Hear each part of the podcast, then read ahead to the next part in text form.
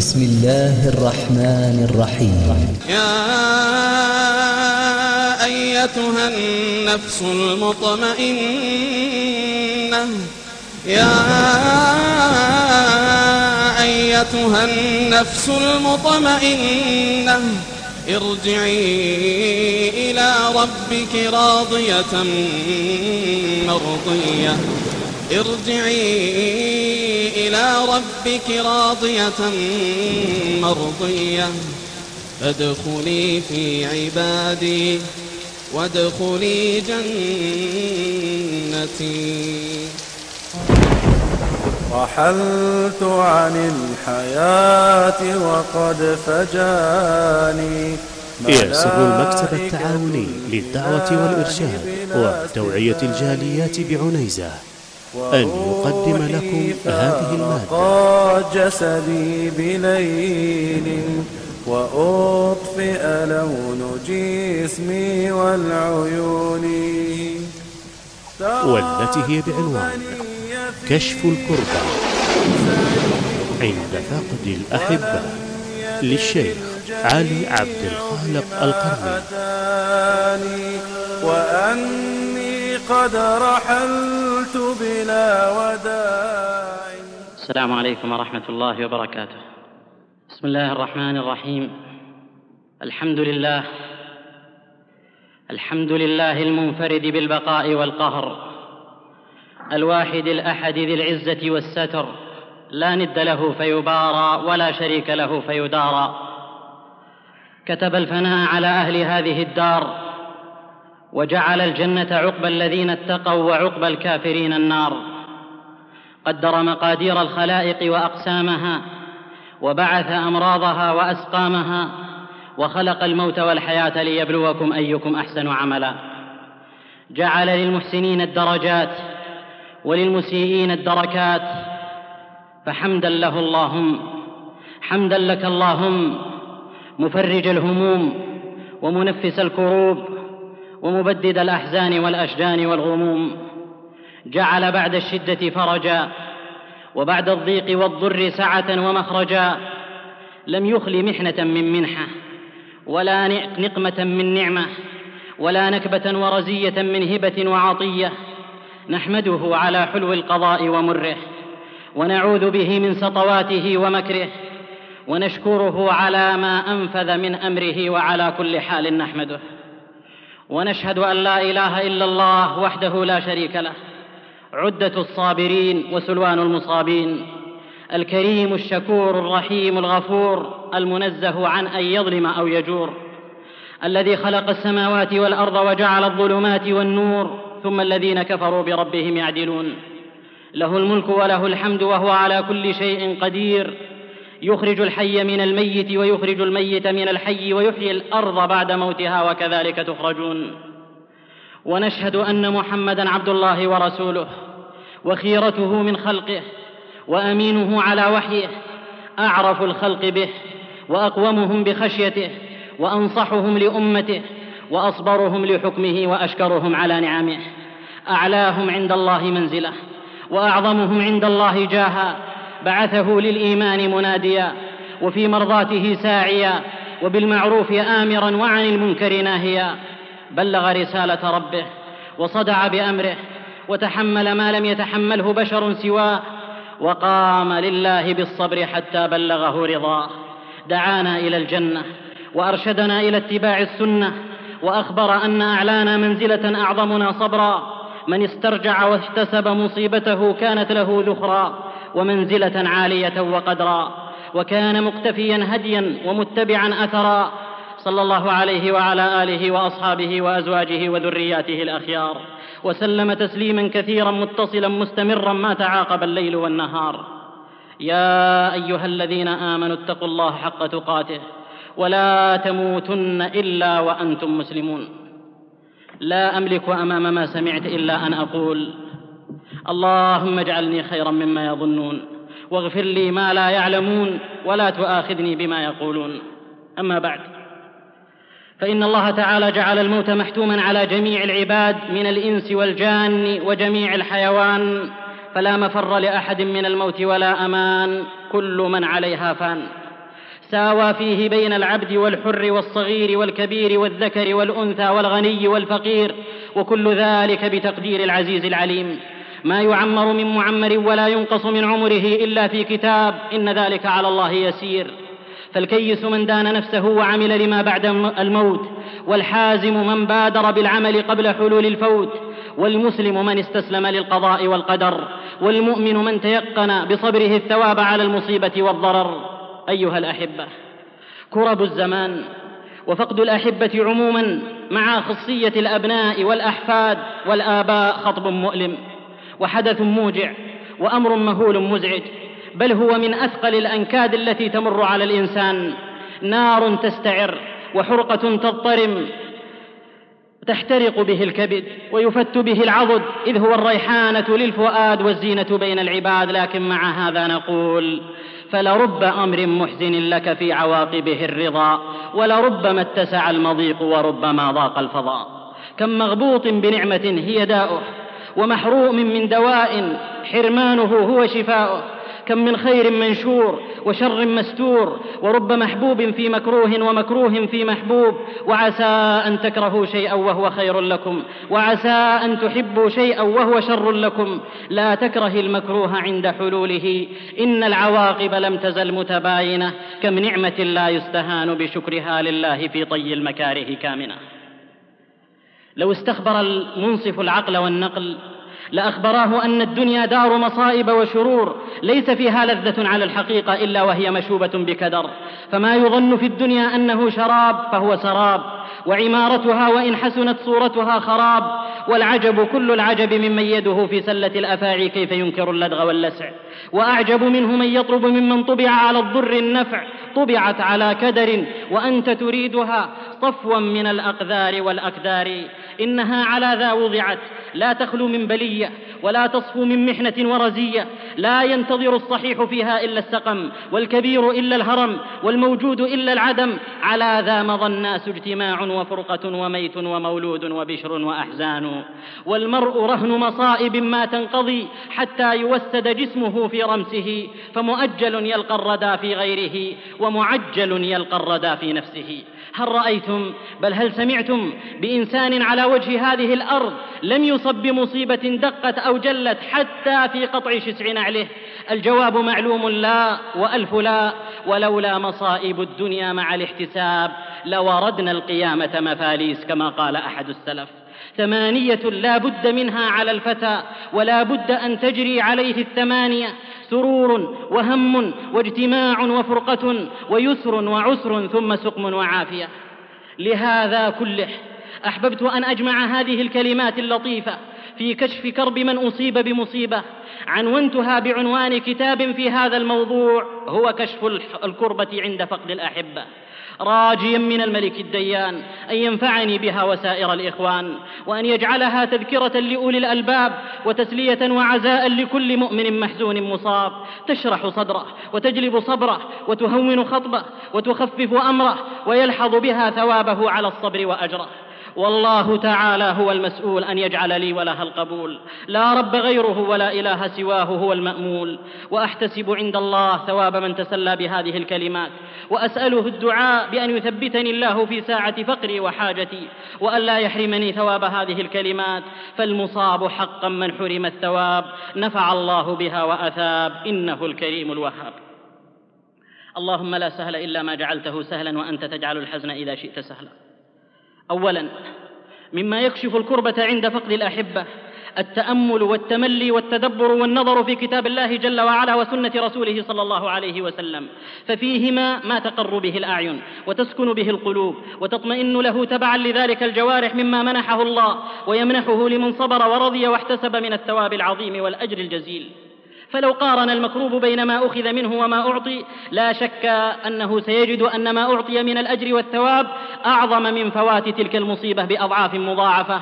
ولو شاء الله لجعلها أعظم وأكبر وأجل وكل ذلك عنده بحكمة وكل شيء عنده بمقدار. فلنقف أيها الأحبة مع آية في كتاب الله جل وعلا وفي أول سورة في كتاب الله جل وعلا وكفى بها واعظا وكفى بها مسلية وكفى بها كاشفة للكروب قال الله تعالى ولنبلونكم بشيء من الخوف والجوع ونقص من الأموال والأنفس والثمرات وبشر الصابرين الذين إذا أصابتهم مصيبة قالوا إنا لله وإنا إليه راجعون. أولئك عليهم صلوات من ربهم ورحمة وأولئك هم المهتدون. إنا لله وإنا إليه راجعون. علاج من الله عز وجل لكل من أصيب بمصيبة دقيقة أو جليلة بل إنه أبلغ العلاج وأنفعه للعبد في عاجله وآجله. فإذا ما تحقق العبد أن نفسه وماله وأهله وولده ملك لله عز وجل. قد جعلها الله عنده عارية فإذا أخذها منه فهو كالمعير يأخذ عاريته من المستعير. فهل في ذلك ضير؟ لا والذي رفع السماء بلا عمد. ثم إن ما يؤخذ منك أيها العبد المصاب المبتلى محفوف بعدمين عدم قبله فلم يك شيئا في يوم من الأيام وعدم بعده فكان ثم لم يكن فملكك له متعة مستودعة في زمن يسير ثم تعود إلى معيرها وموجدها الحقيقي سبحانه وبحمده ثم ردوا إلى الله مولاهم الحق ألا له الحكم وهو أسرع الحاسبين. فمصير العبد ومرجعه إلى الله مولاه الحق. لا بد أن يخلف الدنيا وراء ظهره يوما ما ويأتي ربه فردا كما خلقه أول مرة بلا أهل ولا عشيرة ولا مال ولكن بالحسنات والسيئات نسأله حسن المآل. هل علمت هذا أخي المصاب المكروب؟ إن علمت حقا فكيف الفرح الزائد بمتاع الدنيا ايا كان؟ ثم كيف الأسى على أي مفقود ايا كان؟ يكفيك من ذلك تفكيرك في بداية العبد ونهايته علاجا وبلسما لكل هم وغم وكرب ومعها إنا لله وإنا إليه راجعون. فهي الصلاة والرحمة والهدى ونعم العدلان ونعمة العلاوة. فهم ذلك السلف حق الفهم. رضي الله عنهم وأرضاهم. فاسمع لأحدهم وهو عبد الله بن مطرف. يوم مات ولده فقال والله لو أن الدنيا وما فيها لي فأخذها الله عز وجل مني ثم وعدني عليها شربة من ماء لرأيتها لتلك الشربة أهلا. فكيف بالصلاة والرحمة والهدى؟ إذا ما لقيت الله عني راضيا فإن شفاء النفس فيما هنالك. ثم اسمع معي. مصيخا إلى بعض أحاديث المصطفى صلى الله عليه وسلم. ففيها الدواء لما بك من الكروب والأشجان والهموم والأحزان. إن وعيتها كشف الكرب وكأنه ما كان. روى مسلم في صحيحه من حديث أم سلمة رضي الله عنها قالت سمعت رسول الله صلى الله عليه وسلم يقول ما من عبد تصيبه مصيبة فيقول إنا لله وإنا إليه راجعون. اللهم أجرني في مصيبتي واخلف لي خيرا منها. إلا آجره الله في مصيبته وأخلف له خيرا منها. قالت فلما توفي أبو سلمة قلت ومن خير من أبي سلمة صاحب رسول الله صلى الله عليه وسلم؟ ثم عزم الله علي فقلتها فما الخلف؟ قالت فتزوجت رسول الله صلى الله عليه وسلم. ومن خير من رسول الله صلى عليه الله جل جلاله. ما لاح نور في البروق اللمعي. وفي الصحيحين عن أبي سعيد الخدري وأبي هريرة رضي الله عنهما عن النبي صلى الله عليه وسلم قال ما يصيب المؤمن من نصب ولا وصب ولا هم ولا حزن ولا اذى ولا غم حتى الشوكة يشاكها إلا كفر الله بها خطاياه. وفي صحيح ابن حبان عن سعد بن أبي وقاص رضي الله عنه قال سئل رسول الله صلى الله عليه وسلم أي الناس أشد بلاء؟ قال الأنبياء ثم الأمثل فالأمثل. يبتلى الناس على قدر دينهم فمن ثخن دينه اشتد بلاؤه. ومن ضعف دينه ضعف بلاؤه. وإن الرجل ليصيبه البلاء حتى يمشي في الناس وما عليه خطيئة. وفي سنن الترمذي ما يزال البلاء بالمؤمن والمؤمن في نفسه وولده وماله حتى يلقى الله تعالى وما عليه خطيئة. وفي الصحيحين عن أبي هريرة رضي الله عنه عن النبي صلى الله عليه وسلم قال لا يموت لأحد من المسلمين ثلاثة من الولد فتمسه النار إلا تحلة القسم. يشير لقول الله عز وجل وإن منكم إلا واردها كان على ربك حتما مقضيا ثم ننجي الذين اتقوا ونذر الظالمين فيها جثيا.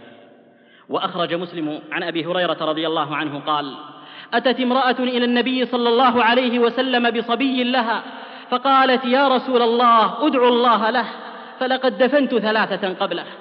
فقال صلى الله عليه وسلم دفنت ثلاثة مستعظما أمرها؟ قالت نعم.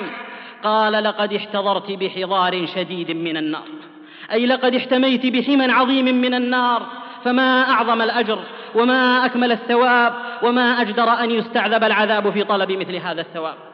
وجاء في الحديث الصحيح كما في السلسلة الصحيحة عن رسول الله صلى الله عليه وسلم أنه قال إذا مات ولد الرجل يقول الله تعالى لملائكته أقبضتم ولد عبدي؟ فيقولون نعم. فيقول وهو أعلم أقبضتم ثمرة فؤاده؟ فيقولون نعم. فيقول ماذا قال عبدي؟ قالوا حمدك واسترجع. فيقول الله جل وعلا ابنوا لعبدي بيتا في الجنة وسموه بيت الحمد. يا لها من بشارة بالموت على الإيمان لأن الله إذا أمر ببناء بيت لأحد عبيده لا بد لذلك العبد من سكنى ذلك البيت في يوم ما من الأيام. وروى الإمام أحمد من حديث معاوية بن قرة عن أبيه أنه كان رجل يأتي النبي صلى الله عليه وسلم ومعه ابن له فقال له النبي صلى الله عليه وسلم أتحبه؟ فقال يا رسول الله أحبك الله كما أحبه. فتفقده النبي صلى الله عليه وسلم فقال ما فعل ابن فلان؟ فقالوا يا رسول الله مات. فقال النبي صلى الله عليه وسلم لأبيه أما تحب أن تأتي بابا من أبواب الجنة إلا وجدته عليه ينتظرك؟ فقال رجل يا رسول الله أله خاصة أم لكلنا؟ قال صلى الله عليه وسلم بل لكلكم أيها الأحبة. فهم السلف الصالح رضوان الله عليهم ذلك فهما عميقا فتمنوا أن يقدموا أولادهم وأحبتهم ثم يرضوا بذلك ويحتسبوا لينالوا الأجر العظيم من الرب الكريم. ها هو أبو مسلم الخولاني عليه رحمة الله. يقول لأن يولد لي مولود يحسن الله نباته حتى إذا استوى على شبابه وكان أعجب ما يكون, يكون إلي قبضه الله تعالى مني أحب إلي من الدنيا وما فيها. وكان للمحدث إبراهيم الحربي عليه رحمة الله ابن له إحدى عشرة سنة. حفظ القرآن ولقنه من الفقه جانبا كبيرا ثم مات هذا الولد. قال محمد بن خلف فجئت أعزيه فقال الحمد لله. والله لقد كنت على حبي له أشتهي موته. قال فقلت له يا أبا إسحاق أنت عالم الدنيا تقول ذلك في صبي قد حفظ القرآن ولقنته الحديث والفقه. قال نعم. أو يخفى عليك أجر تقديمه أو كما قال. ثم قال وفوق ذلك فلقد رأيت في منامي كأن القيامة قامت. وكأن صبيانا بأيديهم قلال فيها ماء يستقبلون الناس فيسقونهم.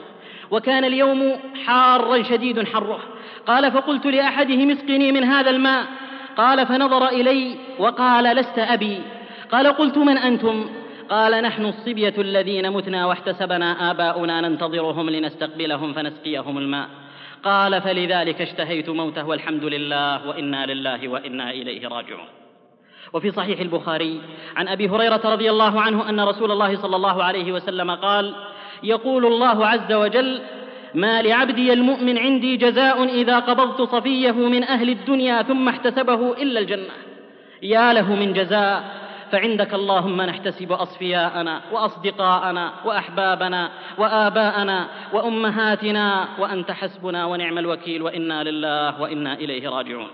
أخي المصاب أخي المكروب هذه بعض أحاديث رسول الله صلى الله عليه وسلم. قد قدمت بين يديك فلعل لك فيها سلوى. ولعلها كشف لكربتك. ولا أظنك إلا قد سلوت وكشف ما بك فاحمد الله وأحسن نيتك واحتسب مصيبتك وارض بما قسم الله لك.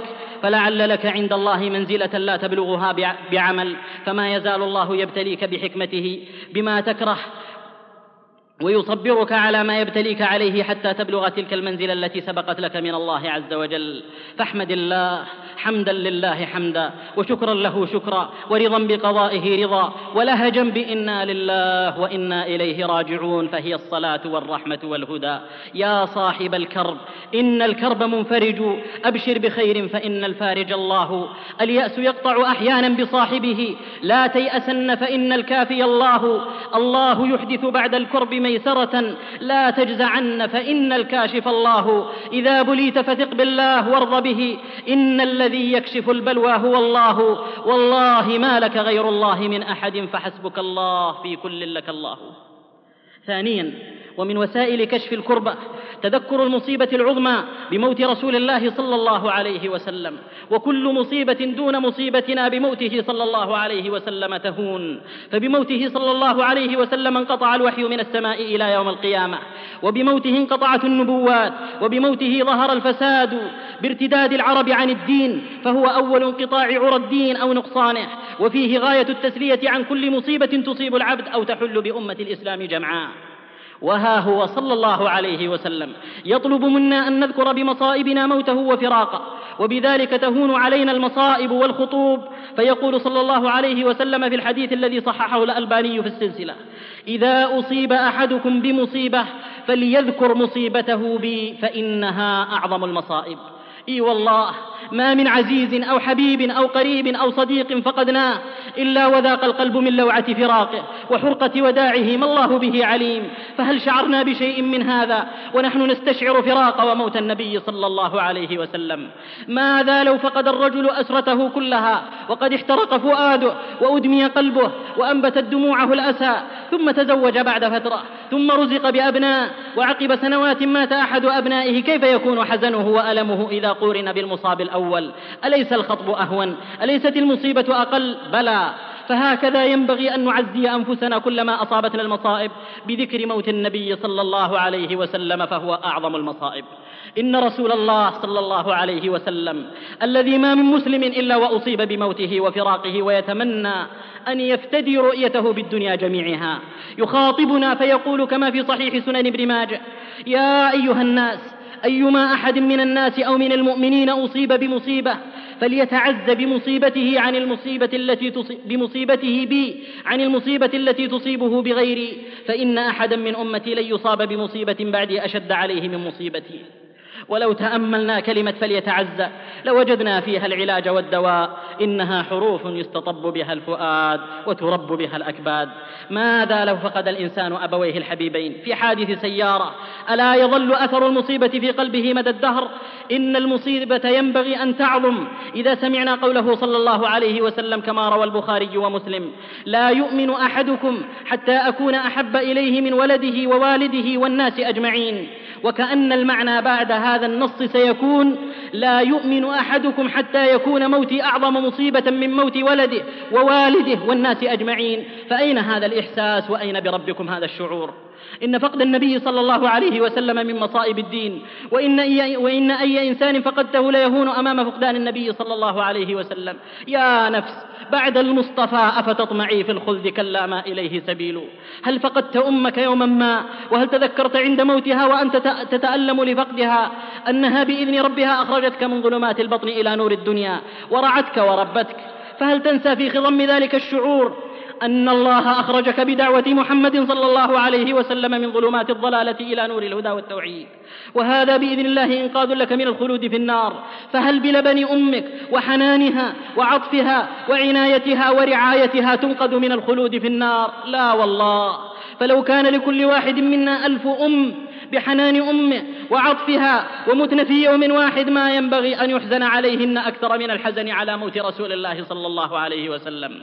فإذا فقدت ابنك فإذا فقدت حبيبك فإذا فقدت صديقك فتألمت وبكيت ثم زاد ألمك وزاد بكاؤك وزادت لوعتك بتذكر عونه ومساعدته وعطفه وبره وصلته. فاعلم والله الذي لا إله إلا هو أن كل ذلك لن يبلغ ما قدمه لك صلى الله عليه وسلم من هدى ونور تدخلك بعون الله جنة عرضها السماوات والأرض لتخلد فيها وتنعم نعم نمتع بعون الأبناء وعطفهم سنوات سرعان ما تمضي. لكن التمتع في الجنة لا نهاية له ولا آخر. أفلا يستحق رسول الله صلى الله عليه وسلم منا أن نحزن على موته أكثر ممن سواه؟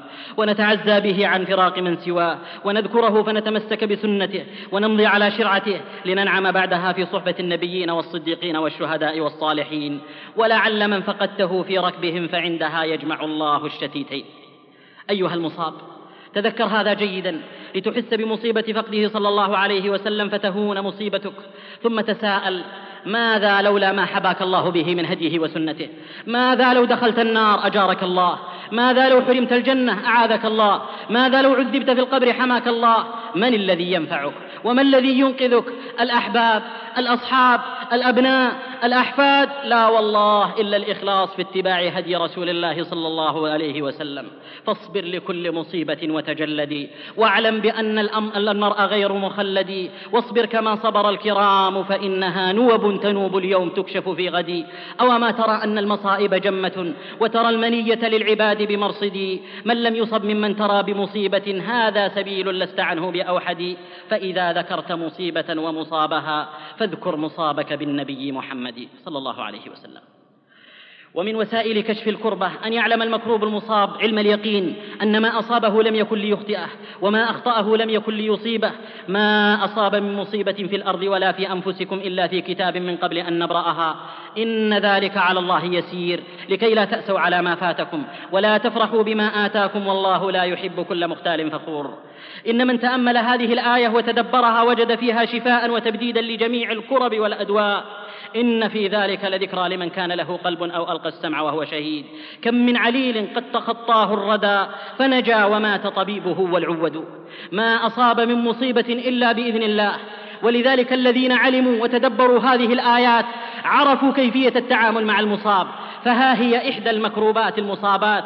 تقول عند مصيبتها بأحد أبنائها الحمد لله على السراء والضراء والعافية والبلاء. والله ما أحب تأخير ما عجل الله ولا تعجيل ما أخره الله. وكل ذلك في كتاب إن ذلك على الله يسير. فما أبرم الله لم ينتقض وما نقض الله لم يبرم. ومات ابن لأنس بن مالك عليه رحمة الله ورضوانه. فقال أنس عند قبره الحمد لله. اللهم عبدك وابن عبدك وقد رد إليك فارأف به وارحمه. وجاف الأرض عن بدنه وافتح أبواب السماء لروحه وتقبله بقبول حسن ثم انصرف فأكل وشرب وادهن وأصاب من أهله ولسان حاله. كل ذلك في كتاب إن ذلك على الله يسير. وكان أبو ذر رضي الله عنه لا يعيش له ولد. فقيل له إنك امرؤ لا يبقى لك ولد. فقال الحمد لله. كل ذلك في كتاب الحمد لله الذي ياخذهم في دار الفناء ويدخرهم في دار البقاء أو كما قال رضي الله عنه وارضاه وتموت ابنه لعبد الله بن عباس رضي الله عنهما وكان راكبا في طريقه إلى مكه لياتيه الخبر فنزل عن دابته وصلى ركعتين ثم رفع راسه إلى السماء وقال الحمد لله وأنا لله عوره سترها الله ومؤونه كفاها الله واجر ساقه الله ثم ركب ومضى في رعايه الله والله يفعل ما يشاء. فكل الأمور إلى القضاء. ومات لعبد الله بن عامر سبعة أبناء في يوم واحد. والأمر كما تعلمون مهول ومزعج وفظيع. فكيف استقبله هذا الرجل؟ قال الحمد لله إني مسلم مسلم. يمضي الصغير إذا انقضت أيامه إثر الكبير ويولد المولود. والناس في قسم المنية بينهم كالزرع منه قائم وحصيد. وفي سلوة الحزين. يذكر أن أعرابية فقدت أباها ثم وقفت بعد دفنه فقالت يا أبت إن في الله عوضا عن فقدك وفي رسول الله صلى الله عليه وسلم من مصيبتك أسوة. ثم قالت ربي لك الحمد اللهم نزل عبدك مفتقرا من الزاد مخشوشين المهاد غنيا عما في أيدي العباد فقيرا إلى ما في يدك يا جواد وأنت يا رب خير من نزل بك المرملون.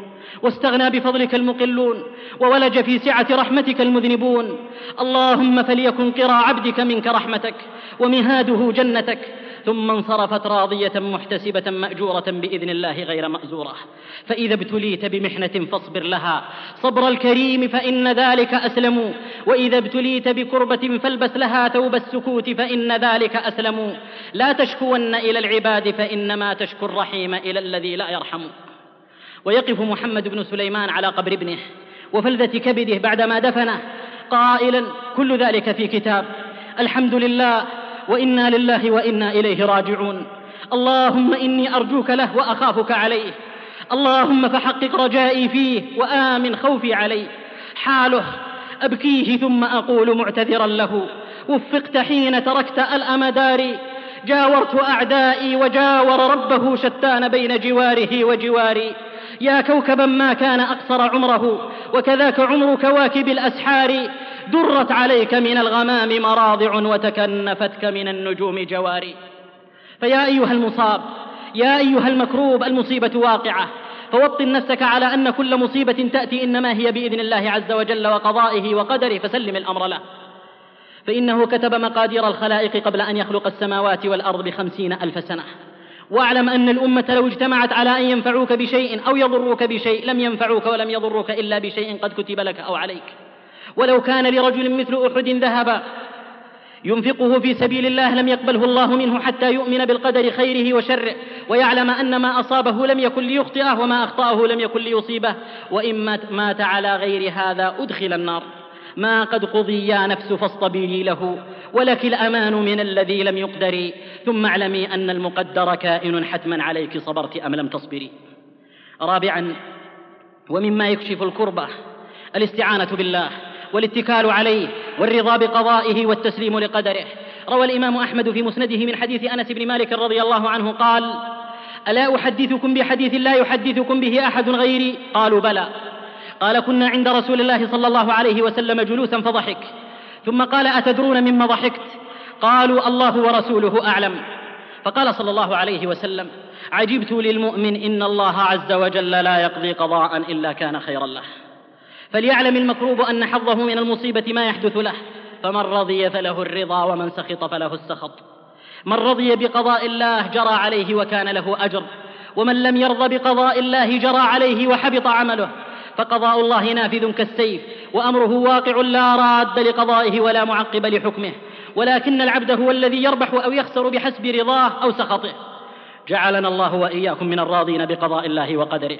ولنعش أيها الأحبة مع الراضين دقائق غالية قليلة لنتخذهم قدوة وأسوة. ومثلا من باب سيروا كما ساروا لتجنوا ما جنوا وتشبهوا إن لم تكونوا مثلهم. قال أبو الحسن المدائني عليه رحمة الله دخل عمر بن عبد العزيز على ابنه عبد الملك في مرضه رحمهما الله جميعا. فقال يا بني كيف تجدك؟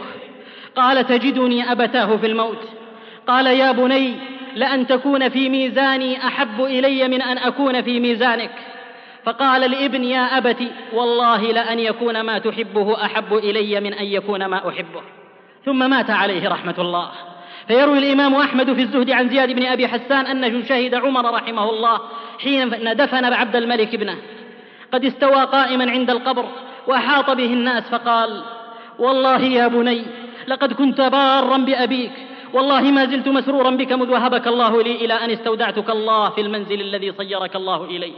فرحمك الله وغفر ذنبك وجزاك بأحسن عملك ورحم كل شافع يشفع لك بخير شاهد أو غائب. رضينا بقضاء الله وسلمنا لأمر الله والحمد لله رب العالمين وإنا لله وإنا إليه راجعون. ثم انصرف ورجع إلى مجلسه. وكان قبل وفاة عبد الملك قد هلك أخوه سهل وهو من أحب أخوته وهلك مولاه مزاحم وهو عزيز عليه. كل ذلك في أوقات متتابعة. فلما استوى في مجلسه جاء الربيع بن سبرة عليه رحمة الله فقال عظم الله أجرك يا أمير المؤمنين. ما رأيت أحدا أصيب بأعظم من مصيبتك. ما رأيت مثل ابنك ابنا ولا مثل أخيك أخا ولا مثل مولاك مولا قط. فطأطأ رأسه عمر رحمه الله. فقال أحد الحاضرين لقد هيجت عليه. قال ثم رفع رأسه فقال كيف قلت يا ربيع؟ أعد. قال فأعدت عليه. فقال لا والذي قضى عليهم الموت ما أحب أن شيئا كان من ذلك لم يكن. فيا أيها الكون منه استمع. ويا أذن الدهر عنه فهمي. وروى ابن أبي حاتم بسنده عن خالد بن يزيد عن عياض عن عقبة أنه مات له ابن. يقال له يحيى فلما نزل في قبره قال له رجل والله إن كان لسيد الجيش فاحتسبه. فقال والده وما يمنعني أن أحتسبه وقد كان من زينة الحياة الدنيا وهو اليوم من الباقيات الصالحات. فلله ما أحسن فهمهم ولله ما أحسن تعزيتهم لأنفسهم. وثقتهم بما أعطى الله عز وجل من ثواب للصابرين. ولا ينسى إن نسي أمر أو إن نسي أمر يوم وقع الطاعون بأرض الشام كما في السير للذهبي. فخطب الناس عمرو رضي الله عنه فقال إن هذا الطاعون رجز ففروا منه في الأودية والشعاب. فبلغ ذلك شرحبيل بن حسنة رضي الله عنه فغضب وجاء يجر ثوبه ونعلاه في يده قائلا لقد صحبت رسول الله صلى الله عليه وسلم فاسمعوا. الطاعون رحمة ربكم ودعوة نبيكم يستشهد الله به أنفسكم ويزكي أعمالكم. فبلغ ذلك معاذ رضي الله عنه وهو يتوق إلى الشهادة في سبيل الله.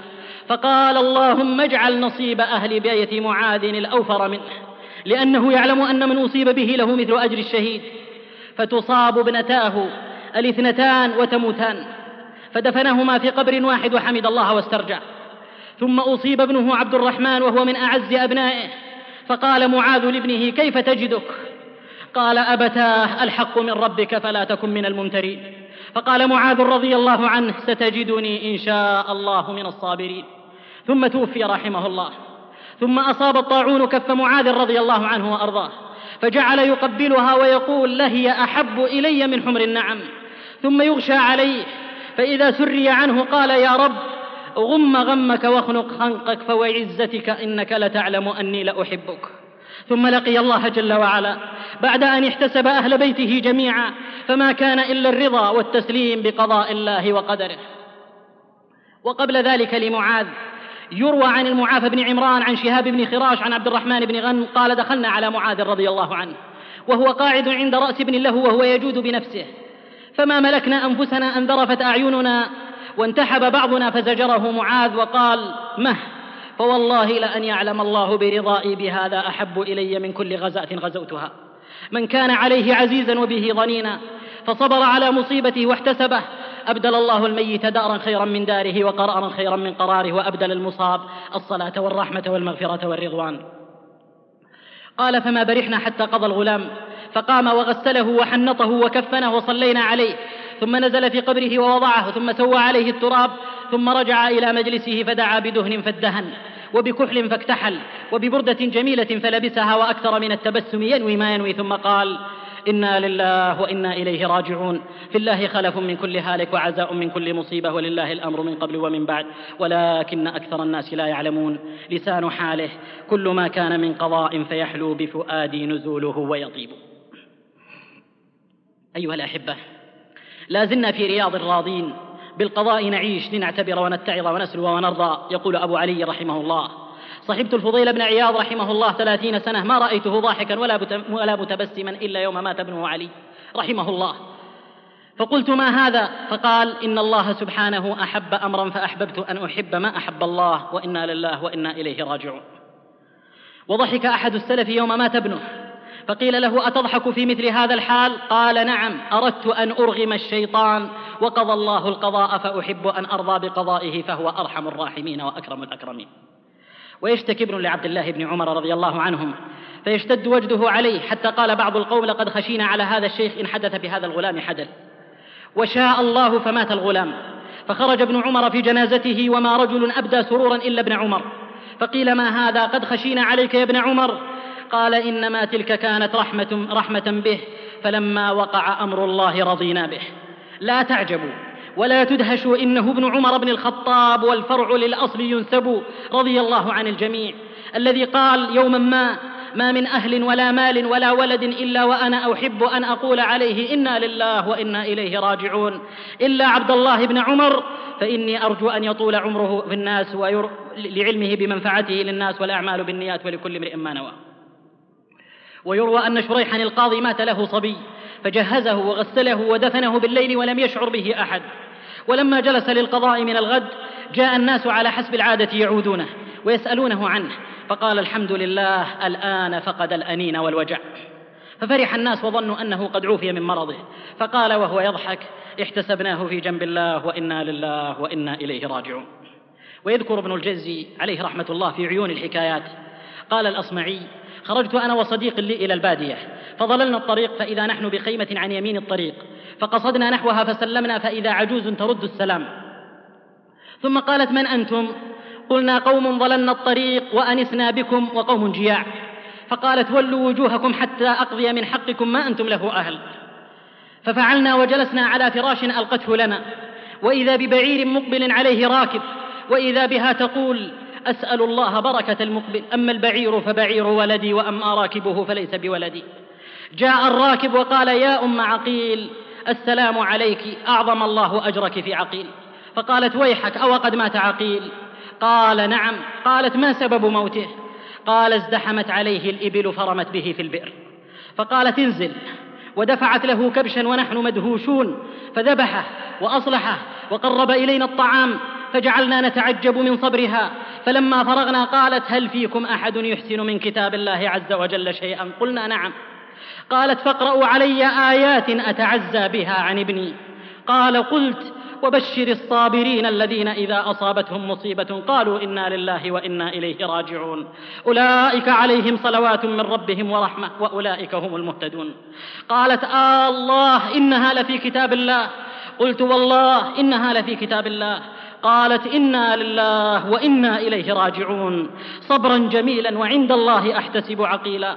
اللهم إني فعلت ما أمرتني به فأنجز لي ما وعدتني. ولو بقي أحد لأحد لبقي محمد صلى الله عليه وسلم لأمته. قال فخرجنا ونحن نقول ما أكمل منها ولا أجزل. لما علمت أن الموت لا مدفع له ولا محيص عنه وأن الجزع لا يجدي نفعا وأن البكاء لا يرد هالكا رجعت إلى الصبر الجميل والرضا بقضاء السميع العليم فاحتسبت ابنها عند الله عز وجل ذخيرة نافعة ليوم الفقر والفاقة. فما أجمل الرضا بقضاء الله في كشف محن المصاب ومكروباته. هذه سجايا السلف. صبر واحتساب وتجلد وتحمل ورضا واسترجاع وبعد عن الجزع والتسخط والتذمر عند المصاب. لهم قدرهم باعتبار الرجال وسمعتهم في ذرى الأنجم. أنتم كهم ومن يشابه أبه فما ظلم. وليعلم أن البكاء الذي لا صوت معه ولا تسخط لا يعارض الرضا. فأشد الناس حرصا على رضا مولاهم. هم الأنبياء وأرضاهم وأرضى الخلق نبينا محمد صلى الله عليه وسلم. بكى يوم مات ابنه يوم مات ابنه إبراهيم رأفة ورحمة منه للولد ورقة عليه.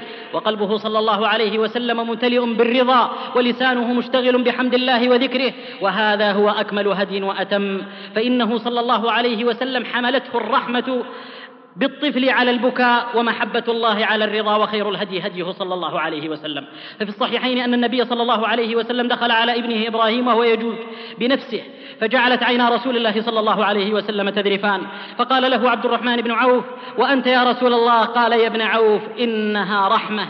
إن العين تدمع والقلب يحزن ولا نقول إلا ما يرضى ربنا وإنا لفراقك. يا إبراهيم لمحزونون. وفي الحديث المتفق عليه أن النبي صلى الله عليه وسلم قال إن الله لا يعذب بدمع العين ولا بحزن القلب ولكن يعذب بهذا أو يرحم وأشار إلى لسانه صلى الله عليه وسلم.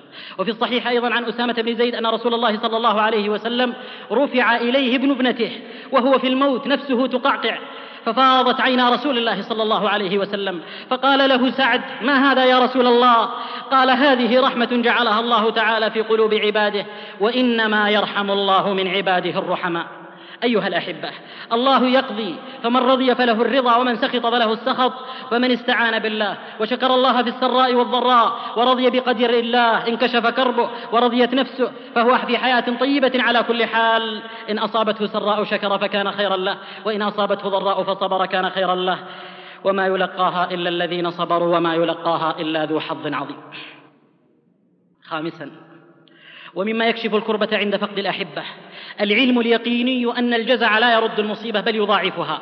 فالجازع يزيد, مصيب يزيد مصيبته ويشمت أعداءه ويسوء أصدقاءه ويغضب ربه ويسر شيطانه ويحبط أجره ويضعف نفسه. أما إذا احتسب وصبر ورضي أخزى شيطانه وأرضى ربه وسر صديقه وساء عدوه وحمل إخوانه وحمل على إخوانه فعزاهم قبل أن يعزوه. هذا هو الثبات في الأمر. فنسأل الله الثبات في الحياة وفي الممات. يقول بعض الحكماء العاقل يفعل في أول يوم من المصيبة ما يفعله الجاهل بعد أيام. ومن لم يصبر صبر الكرام سلا سلو البهائم وإنما الصبر عند الصدمة الأولى. إذا أنت لم تسل اصطبارا وحسبة سلوت على الأيام مثل البهائم. وكل أحد لا بد أن يصبر. على بعض ما يكره فإما باختيار وإما باضطرار. فالكريم المؤمن يصبر مختارا لعلمه بحسن عاقبة الصبر وأنه يحمد عليه ويذم في المقابل على الجزع ويعلم أنه إن لم يصبر لم يعد عليه الجزع فائتا ولم ينتزع منه مكروها والمقدور لا حيلة في دفعه وما لم يكتب لا حيلة في تحصيله فالجزع ضره أقرب من نفعه. فما دام أن آخر الأمر الصبر والعبد معه غير محمود فما أحسن أن يستقبل الأمر في أوله بما يستدبره الأحمق في آخره. إن علم المصاب بما يعقم الصبر والاحتساب من اللذة والمسرة أضعاف ما يحصل له ببقاء ما أصيب به لو بقي عليه كاشف لكربه لو تأمل ذلك. يروى عن أنس رضي الله عنه وأرضاه قال سمعت رسول الله صلى الله عليه وسلم يقول تنصب الموازين يوم القيامة فيؤتى بأهل الصلاة والصيام والزكاة والحج فيوفون أجورهم بالموازين ثم يؤتى بأهل البلاء فلا ينصب لهم ميزان ولا ينشر لهم ديوان ويصب عليهم الأجر صبا بغير حساب ثم قرأ قول الله جل وعلا إنما يوفى الصابرون أجرهم بغير حساب وفي الترمذي مرفوعا. يود أناس لو أن جلودهم كانت تقرض بالمقاريض لما يرون من ثواب أهل البلاء. فسبحان من يرحم ببلائه. قد ينعم الله بالبلوى وإن عظمت ويبتلي الله بعض القوم بالنعم. ها هي امرأة من السلف. قد مات ابنها. فجاءوا يعزونها ويقولون يا أمة الله اتقي الله واصبري. فقالت الحمد لله وإنا لله مصيبتي أعظم من أن أفسدها بالجزع. لسان حالها كلما ازدادت علي المحن وتوالت إحن لا تهن وكروب تصطفى في زمن فلتطهير وتدريب عميق واختبار الذهب الصرف الحقيقي. فالجزع وإن بلغ غايته وإن بلغ نهايته فآخر أمر الجازع إلى الصبر اضطرارا وهو غير محمود ولا مثاب فإنه استسلم للقدر رغم أنفه وهذا ليس من الصبر. على هذا يذكر أن أعرابيا مات له ولد. فبكى عليه بكاء عظيما وجزع عليه جزعا عظيما فلما هم أن يسلو عن هذا مات له ابن آخر فقال إن أفق من حزن هاج حزن ففؤادي ما له اليوم سكن فكما تبلى وجوه في الثرى فكذا يبلى عليهن الحزن. فطوبى للصابرين ثم طوبى ثم طوبى. سادسا ومما يكشف الكربة عند فقد الأحبة العلم بأن النعم زائرة. وأنها لا محالة زائلة وأن السرور بها إذا أقبلت مشوب بالحذر من فراقها إذا أدبرت وأنها لا تفرح بإقبالها فرحا حتى تعقب بفراقها ترحا فعلى قدر السرور يكون الحزن والمفروح به اليوم هو المحزون عليه غدا ومن بلغ غاية ما يحب فليتوقع غاية ما يكره ومن علم أن كل نائبة إلى انقضاء حسن عزاؤه عند نزول البلاء سنة الله ولن تجد لسنة الله تبديلا. سابعا. ومما يكشف الكربة عند فقد الأحبة العلم بتفاوت المصائب. فإن كانت المصيبة بعيدة عن الدين فهي هينة, هينة سهلة يسيرة لأن مصيبة الدين هي أعظم وأفدح مصيبة. ومصائب الدنيا كذلك تتفاوت. فإذا حصلت الأدنى من المصائب فتسل بذلك عما هو أعلى وأعظم واحمد الله على ذلك. قال السفارين عليه رحمة الله. المصائب تتفاوت فأعظمها المصيبة في الدين. نعوذ بالله من ذلك فإنها أعظم من كل مصيبة. والمسلوب من سلب دينه. وكل كسر لعل الله جابره وما لكسر قناة الدين جبرانه. فإذا رأيت إنسانا لا يبالي بما أصابه في دينه من ارتكاب الذنوب والخطايا من فوات للجمعة والجماعة وأوقات الطاعة من ولوغ في المحرمات من انتهاك للحرمات من انتهاك لحدود الله وتجاوز لها فاعلم أنه المصاب حقا. ثم اعلم أخرى أنه ميت لا يحس بألم المصيبة ولا يشعر فإنك لا تسمع الموت ولا تسمع الصم الدعاء. وبعد مصيبة الدين المصيبة في النفس ثم في الأهل ثم في المال وكلها تتفاوت بحسب ضخامة المصاب فيه وحقارته فتتدرج إلى أن تكون المصيبة في الشوكة وفي قطع شسع النعل وشسع النعل في غاية الخسة كما تعلمون. ولذا يقول شريح عليه رحمة الله إني لأصاب بالمصيبة فأحمد الله عز وجل عليها أربع مرات. أحمده إذ لم يجعلها أعظم مما هي عليه وأحمده إذ رزقني الصبر عليها والاحتساب وأحمده أحمده إذ وفقني للاسترجاع لما أرجو فيه من الثواب. وأحمده إذ لم يجعلها في ديني فإن من كل شيء عوضا إلا الدين. من كل شيء إذا ضيعته عوض. وما من الدين إن ضيعت من عوض. ومما يكشف الكربة عند فقد الأحبة العلم بأن الدنيا فانية زائلة. كل ما فيها يتغير ويحول ويضمحل ويفنى ويزول. لأنها إلى الآخرة طريق وهي مزرعة للآخرة على التحقيق. إنها ألم يخفيه أمل وأمل يحققه بإذن الله عمل وعمل يقطعه الأجل وعندها يجزى كل امرئ بما فعل. إنها الدنيا إن حلت أو حلت وكست أو كست ودنت أو دنت وكم من ملك فيها رفعت له علامات فلما علا مات هي الأيام لا يبقى لا يبقى عزيز وساعات السرور بها قليلة. إذا نشر الضياء عليك نجم وأشرق فارتقب يوما افوله إن أضحكت قليلا أبكت كثيرا. وإن سرت يوما أحزنت شهورا. وإن متعت يسيرا منعت طويلا. لا يبقى لها حبور ولا يدوم فيها ثبور. اليوم عندك دلها وحديثها وغدا لغيرك كفها والمعصم. قال الله تعالى اعلموا أنما الحياة الدنيا لعب ولهو وزينة وتفاخر بينكم وتكاثر في الأموال والأولاد. كمثل غيث أعجب الكفار نباته ثم يهيج فتراه مصفرا ثم يكون حطاما. وفي الآخرة عذاب شديد ومغفرة من الله ورضوان. وما الحياة الدنيا إلا متاع الغرور. ما أدق التعبير القرآني يوم يشير إلى أن الحياة الدنيا يوم توزن بموازين الآخرة يوم توزن بموازين الدنيا تبدو أمرا عظيما هائلا. ضخما لكنها حين تقاس وتوزن بموازين الآخرة تبدو شيئا تافها زهيدا حقيرا بل هو لعبة أطفال بالقياس إلى ما في الآخرة من جد تنتهي إليه المصائر بعد لعبة الحياة الدنيا. لعب ولهو وزينة وتفاخر وتكاثر. ثم تأتي الصورة القرآنية المبدعة لتصور الدنيا كزرع يعجب الزراع نباته ينمو شيئا فشيئا حتى يكتمل ثم يهيج فتراه مصفرا جاهزا للحصاد فهو موقوت الأجل ينتهي عاجلا ويبلغ أجله قريبا ثم يكون حطاما وينتهي شريط الحياة بمشهد الحطام ويا لها من نهاية. وأما الآخرة فلها شأن وأي شأن. يستحق شأنها أن يحسب حسابه وينظر إليه ويستعد له وفي الآخرة عذاب شديد ومغفرة من الله ورضوان. وما الحياة الدنيا إلا متاع الغرور. فهي لا تنتهي في لمحة كالحياة الدنيا وهي لا تنتهي إلى حطام كالنبات البالغ أجله بل حساب وجزاء ودوام يستحق الاهتمام. وما الحياة الدنيا إلا متاع الغرور. متاع يستمد قوامه من الغرور الخادع يلهي وينسي وينتهي بأهله إلى غرور خادع. فما أحوج المؤمن إلى الاستعلاء على هذا الغرور الخادع ليحقق عقيدته ولو اقتضى أن يضحي بالحياة الدنيا جميعها. فما هي إلا حطام أو كظل أو سراب. روى الترمذي وابن ماجه بإسناد حسن قال ما قال صلى الله عليه وسلم ما لي وللدنيا إنما مثلي ومثل الدنيا كراكب قال في ظل شجرة ثم راح وتركها. أحلام نوم أو كظل زائل إن اللبيب بمثلها لا يخدع. يقول بعض أهل العلم لنعم الله علينا فيما زوى عنا من الدنيا أفضل من نعمه فيما بسط لنا منها. ذلك أن الله لم يرضى لنبيه الدنيا فلا أن أكون فيما رضي الله لنبيه وأحب له أحب إلي من أن أكون فيما كره له وسخط.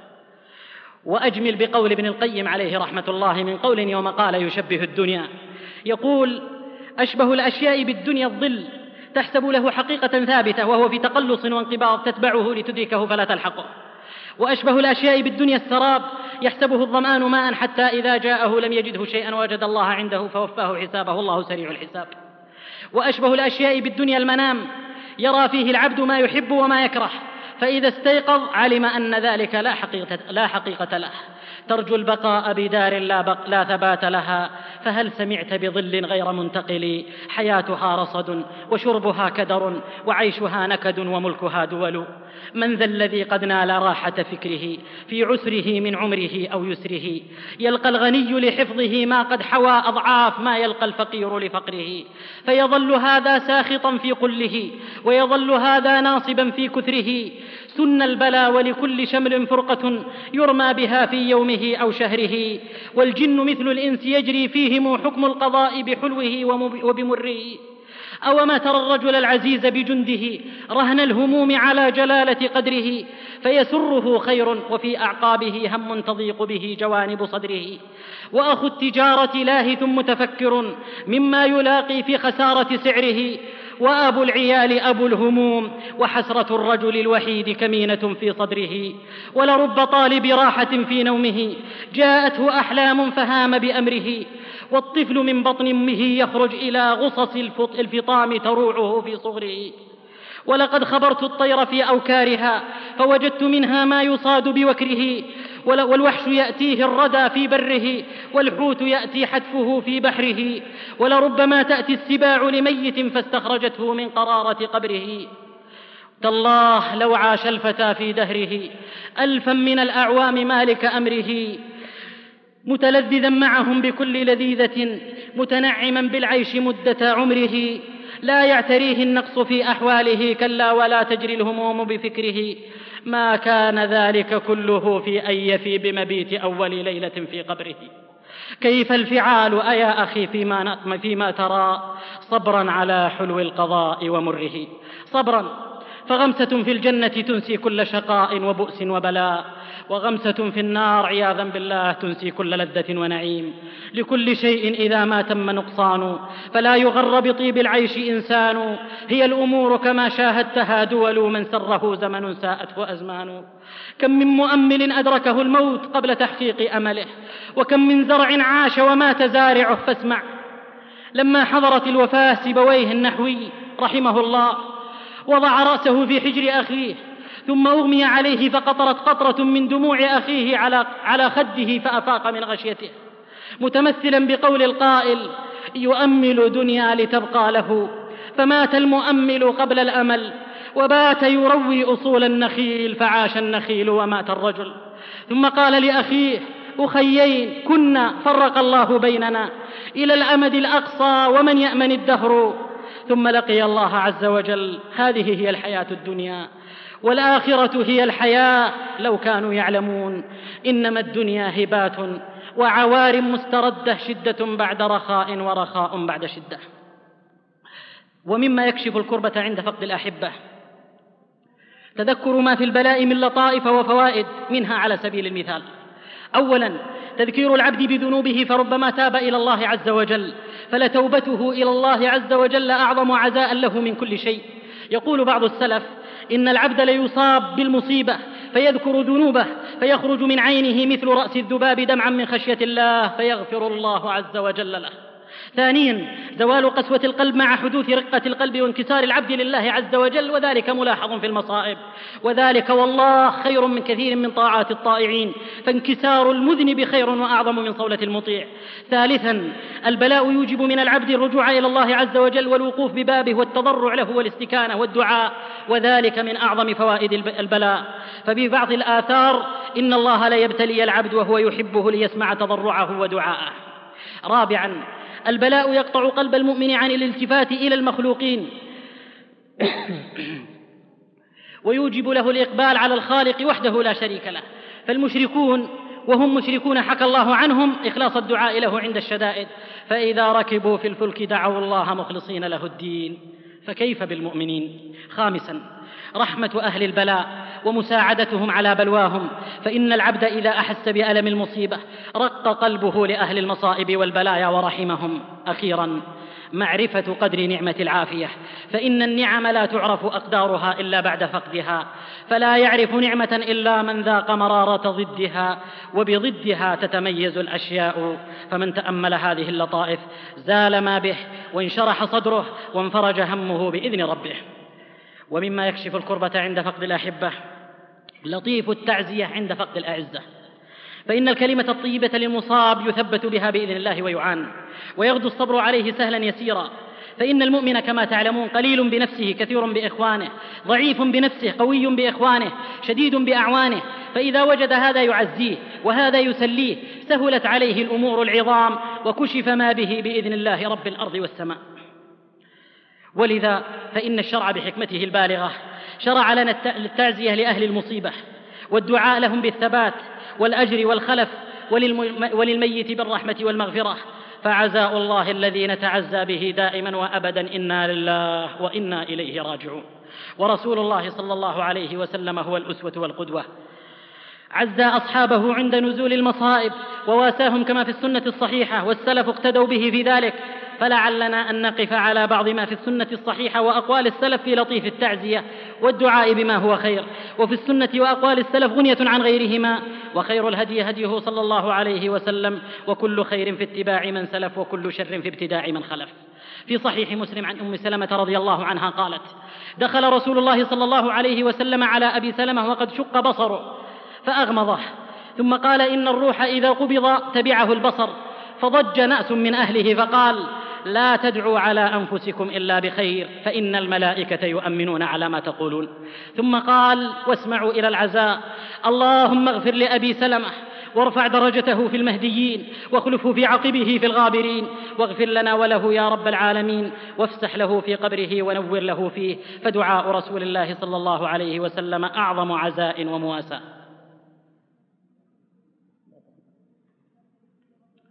وفي الصحيحين عن أسامة بن زيد رضي الله عنه قال أرسلت إحدى بنات النبي صلى الله عليه وسلم إلى النبي صلى الله عليه وسلم تدعوه وتخبره أن لها صبيا في الموت. فقال ارجع إليها فأخبرها أن لله تعالى ما أخذ وله ما أعطى وكل شيء عنده بأجل مسمى فلتصبر ولتحتسب.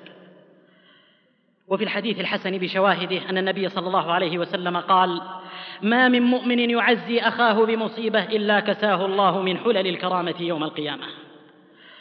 وروي عن علي رضي الله عنه كما في التعازي أنه قال لمصاب إنك إن صبرت جرت عليك المقادير وأنت مأجور وإن جزعت جرت عليك المقادير وأنت موزور.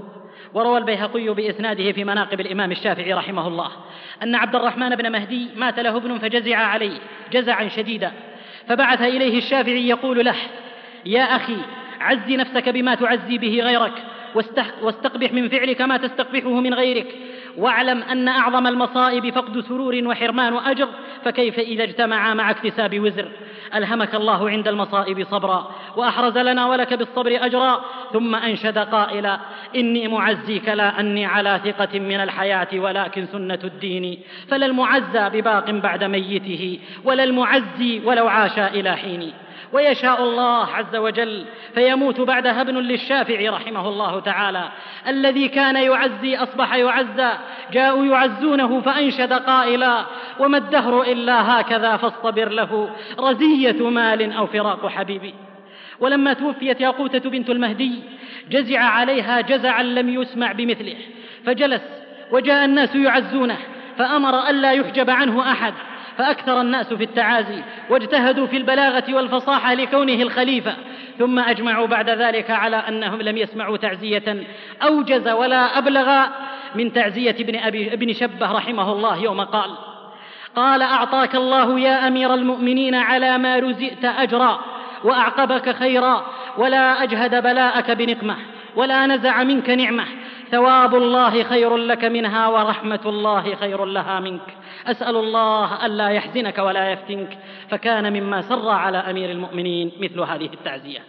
ويقول أحد المعزين في لطائف التعازي لقاض من قضاة بلخ وقد توفيت أمه قال له إن كانت وفاتها عظة لك فعظم الله أجرك على موتها وإن لم يكن عظة لك فعظم الله أجرك على موت قلبك. ثم قال أيها القاضي أنت تحكم بين عباد الله منذ ثلاثين سنة ولم يرد عليك أحد حكما فكيف بحكم واحد عليك من الواحد الأحد ترده ولا ترضى به؟ فسري عنه وكشف ما به وقال تعزيت تعزيت. وعزى موسى بن المهدي سلمان بن أبي جعفر في ابن له مات فقال أيسرك وهو بلية وفتنة؟ ويحزنك وهو صلاة ورحمة وهدى. يشير إلى قول الله عز وجل إنما أموالكم وأولادكم فتنة. ويشير بالثانية إلى قول الله أولئك عليهم صلوات من ربهم ورحمة وأولئك هم المهتدون. فلله ما أعطى ولله ما حوى وليس لأيام الرزية كالصبر. فحسبك منهم موحشا فقد برهم وحسبك منهم مسليا طلب الأجر. وروي أن سليمان بن عبد الملك لما مات ابنه أيوب قال لعمر بن عبد العزيز ورجاء إني لأجد في كبدي جمرة لا يطفئها إلا عبره. فقال عمر بن عبد العزيز اذكر الله يا أمير المؤمنين وعليك بالصبر فهو أقرب وسيلة إلى الله وليس الجزع بمحي من مات وبالله العصمة فلا تحبطن أجرك. قال فنظر إلى رجاء فقال رجاء لأمير المؤمنين اقضها يا أمير المؤمنين فما بذاك من بأس. فقد دمعت عينا رسول الله صلى الله عليه وسلم على ابنه إبراهيم ولم يقل ما يسخط ربه. فأرسل سليمان عينيه بالبكاء حتى ظنوا أن نياط قلبه ستتقطع. فقال عمر لرجاء معاتبا هذا ما فعلت بأمير المؤمنين؟ فقال رجاء دعه يا, دعه يا عمر يقضي من بكائه وطرا فلو لم يخرج من صدره ما ترى لخفت عليه. ثم دعا بماء فغسل وجهه ثم قال قال لهما لو لم أنزف هذه العبرة لانصدعت كبدي. ثم انتهى إلى مجلسه فدخل عليه رجل فعزاه فقال عليكم نزل الكتاب وأنتم أعرف به منا وأنتم أعلم برسول الله صلى الله عليه وسلم منا ولسنا نعلمك شيئا لا تعلمه ولا نذكرك شيئا قد تنساه لكنا نعزيك ونواسيك ثم أنشد قائلا وهون ما ألقى من الوجد أنني أجاوره في قبره اليوم أو غدا. قال أعد. فقال وهون ما ألقى من الوجد أنني أجاوره في قبره اليوم أو غدا. فقال يا غلام هات الغداء فأكل وشرب وحمد الله وسري عنه. ومن لطيف التعزية ما قيل من بعض الأعراب عندما دخل على بعض ملوك بني العباس. وقد توفي له ولد اسمه العباس. فعزاه ثم قال اصبر نكن بك صابرين فإنما صبر الرعية عند صبر الرأس. خير من العباس أجرك بعده والله خير منك للعباس. ومن ذلك أن أحدهم أصيب بمصيبة فجزع فجاء أخ له فقال عظم الله أجرك وأحسن عزاءك. أخي ما بال قلبك ليس ينقى كأنك لا تظن الموت حقا. ألا يا ابن الذين مضوا وبادوا أما والله ما ذهبوا لتبقى. فكشف ما به.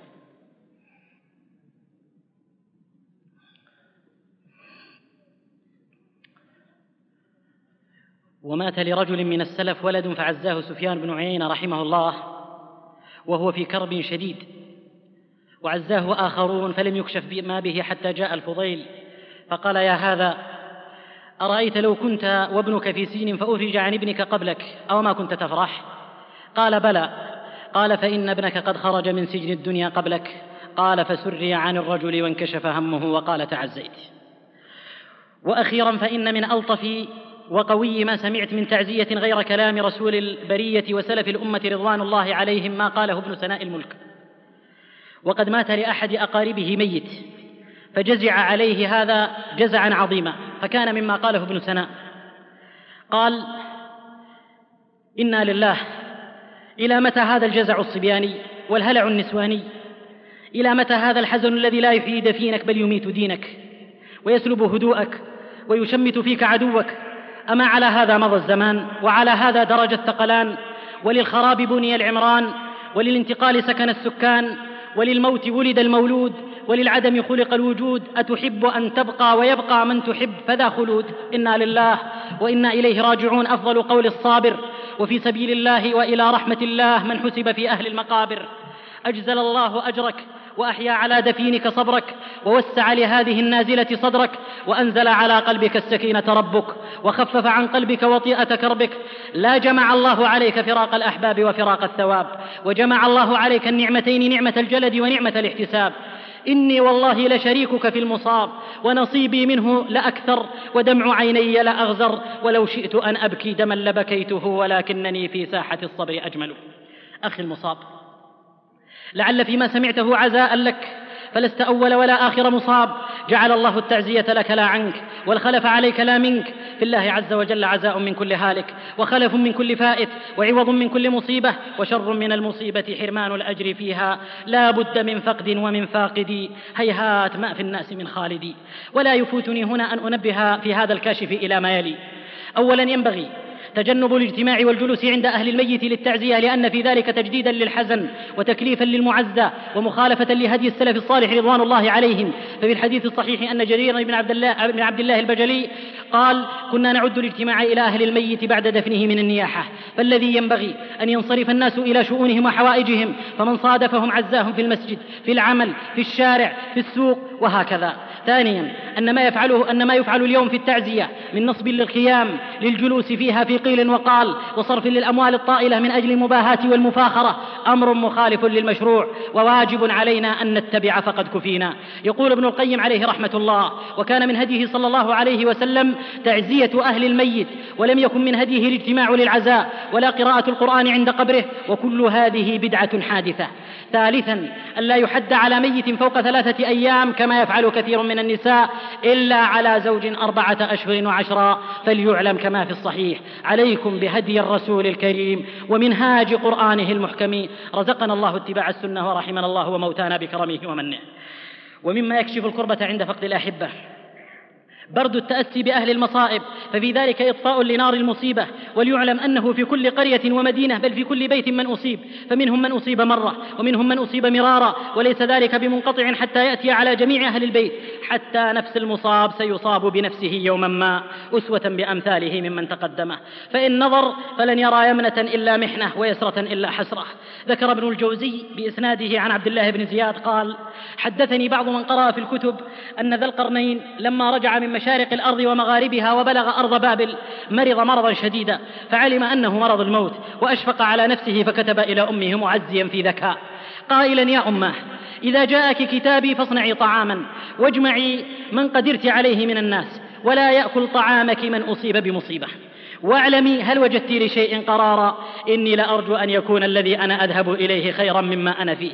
فلما وصل كتابه صنعت طعاما عظيما وجمعت الناس وقالت لا يأكل هذا من أصيب بمصيبة فلم يتقدم أحد للأكل من هذا الطعام فعلمت مراد ابنها فقالت بني من مبلغك عني أنك وعظتني فاتعظت وعزيتني فتعزيت فعليك السلام حيا وميتا.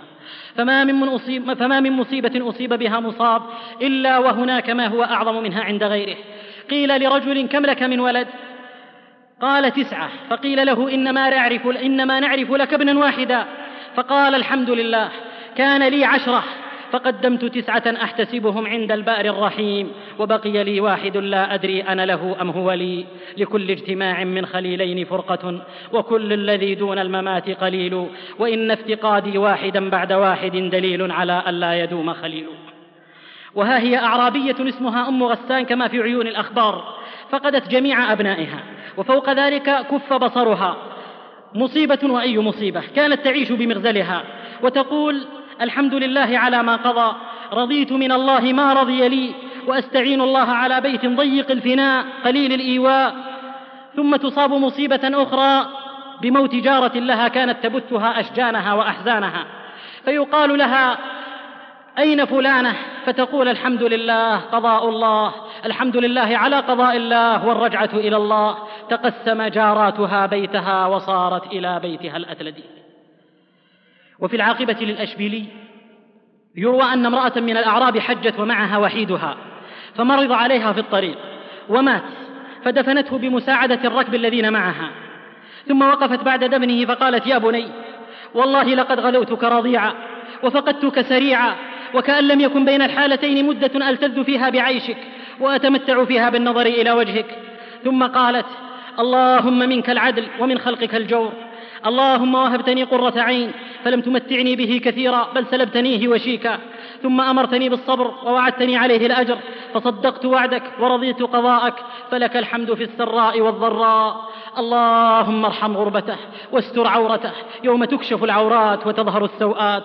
رحم الله من ترحم على من استودعته الردم واسدته الثرى.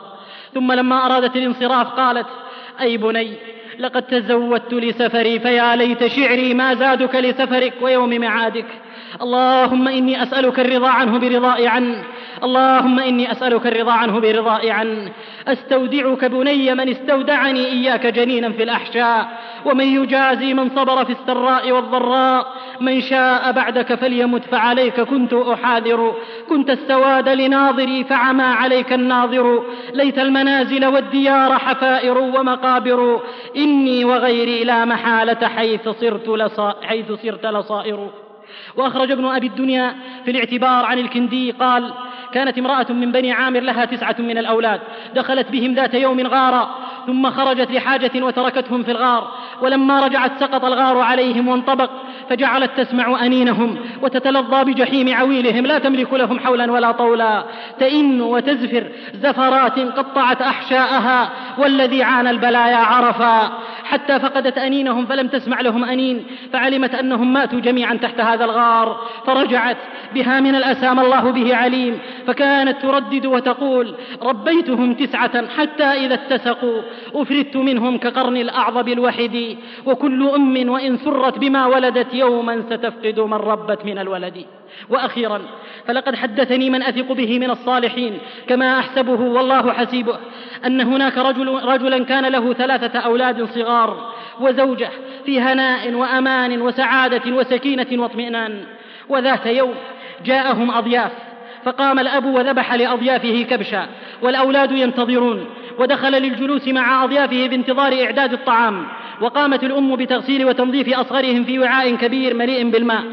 أخذ أكبر الأولاد السكين يقلد أباه في ذبح الشياه وقام على أخيه الأوسط فأضجاعه ثم ذبحه ذبح الشياه وجاء لأمه يخبرها فصاحت ورمت بالصغير في ذهول في وعاء الماء فغرق الصغير في وعاء الماء خرجت إلى الأوسط فإذا هو يتشحط في دمه وهرب أكبرهم إلى الشارع فاعترضته سيارة فدهسته ذهلت الأم وثكلت جميع أبنائها وجاء الأب فإذا بها تترنح وتخبره الخبر ثم تسقط ميتة وجدا على أبنائها الثلاثة ولا إله إلا الله.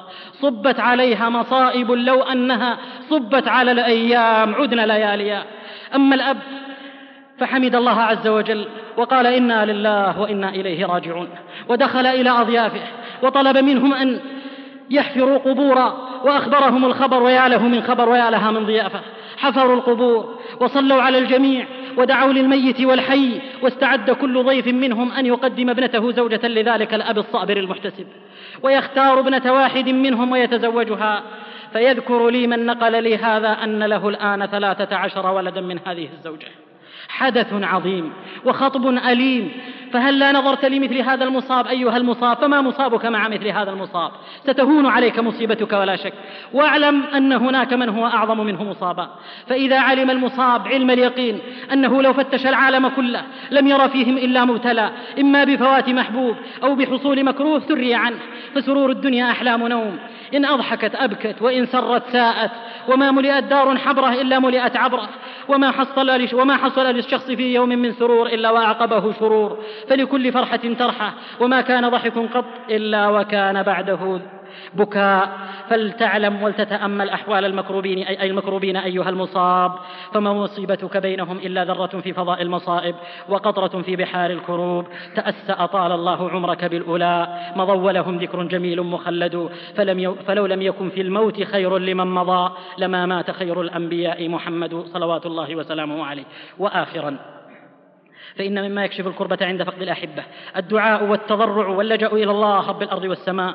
فهو كاشف الضراء وأن يصبك بسراء فلا راد للسراء. وفي السنة الغراء من الأدعية النبوية الصحيحة ما يكشف الهم والكرب والضراء. ففي الحديث الصحيح أن رسول الله صلى الله عليه وسلم قال ما أصاب عبدا قط هم ولا حزن فقال اللهم إني عبدك ابن عبدك ابن أمتك ناصيتي بيدك ماض في حكمك عدل في قضاؤك أسألك بكل اسم هو لك سميت به نفسك أنزلته في أو أنزلته في كتابك أو استأثرت به في علم الغيب عندك أو علمته أحدا من خلقك أن تجعل القرآن ربيع قلبي ونور صدري وجلاء حزني وذهاب همي إلا أذهب الله همه وحزنه وأبدله مكانه فرحا رواه الإمام أحمد.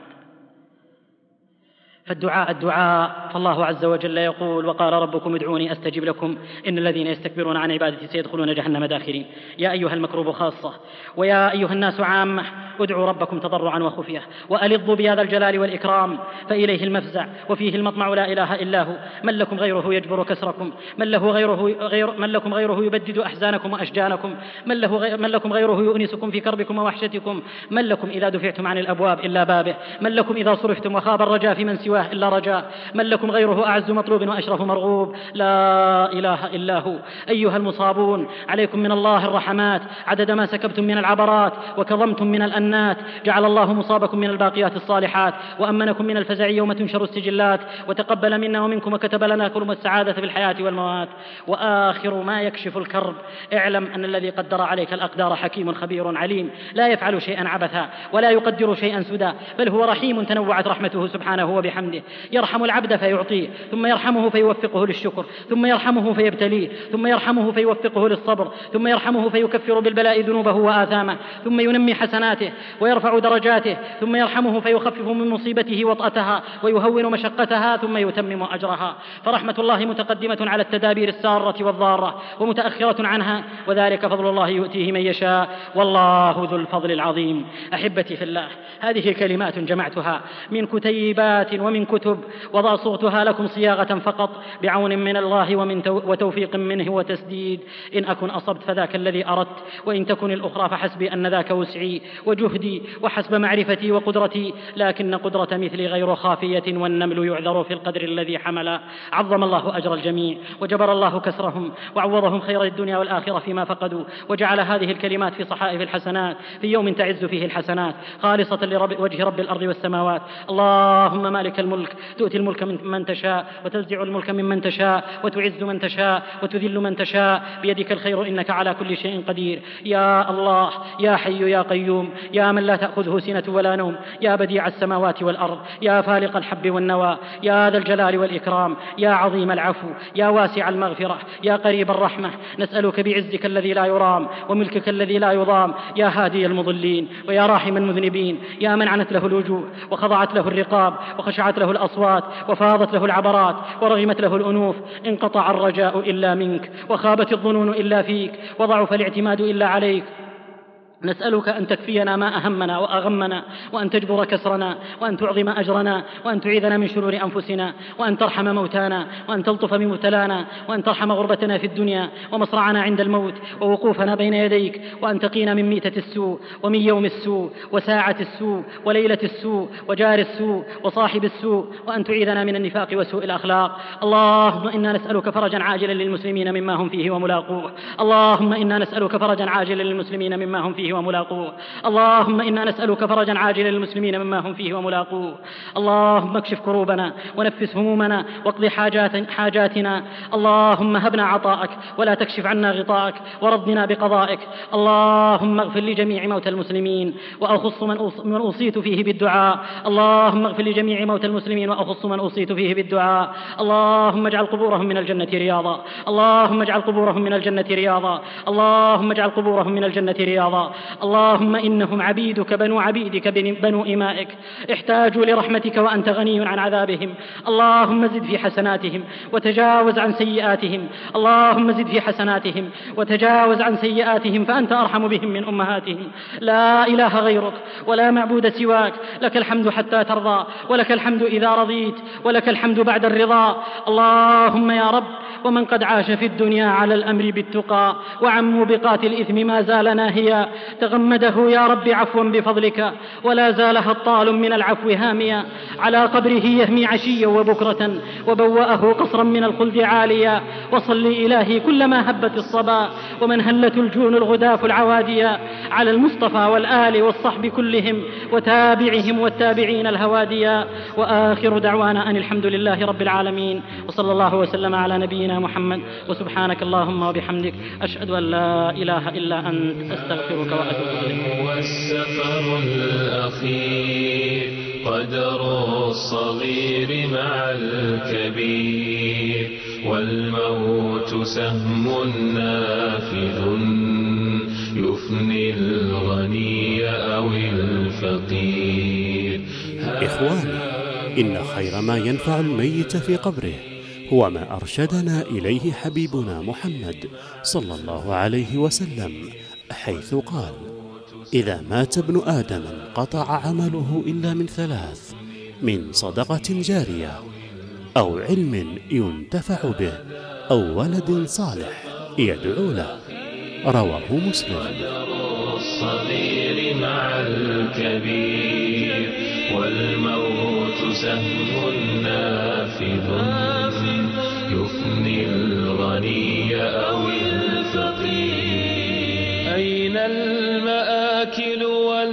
والمشارب والمراكب والقصور. ونحن الآن نضع بين أيديكم وقفا يعتبر من الصدقة الجارية والعلم الذي ينتفع به. ومن مصارف الوقف واحد توزيع المصاحف والتراجم. اثنان طباعة الكتب التي تعرف بالإسلام وتصحح العقيدة. ثلاثة كفالة الدعاء. أربعة. كفالة الحاج. خمسة. تفطير الصائمين. وغيرها من المصارف التي تساهم بنشر هذا الدين العظيم. نسأل الله أن يجعل ما تقدمون في ميزان حسناتكم. يوم لا ينفع مال ولا بنون. هل مخبر عن ذلك المسكين؟ كيف هو المصير؟ كم كان ينقل خطوه بين البراري والبحور؟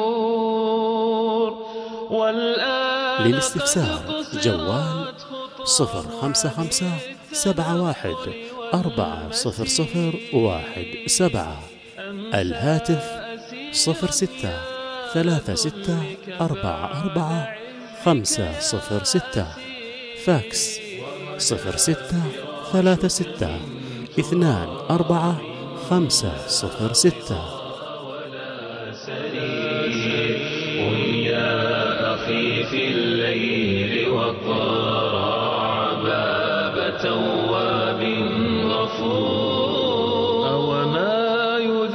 وفي الختام نسأل الله أن يغفر لميتكم ويسكنه الفردوس الأعلى من الجنة. أطل السجود لعل وجهك أن يفوز ببعض نور. من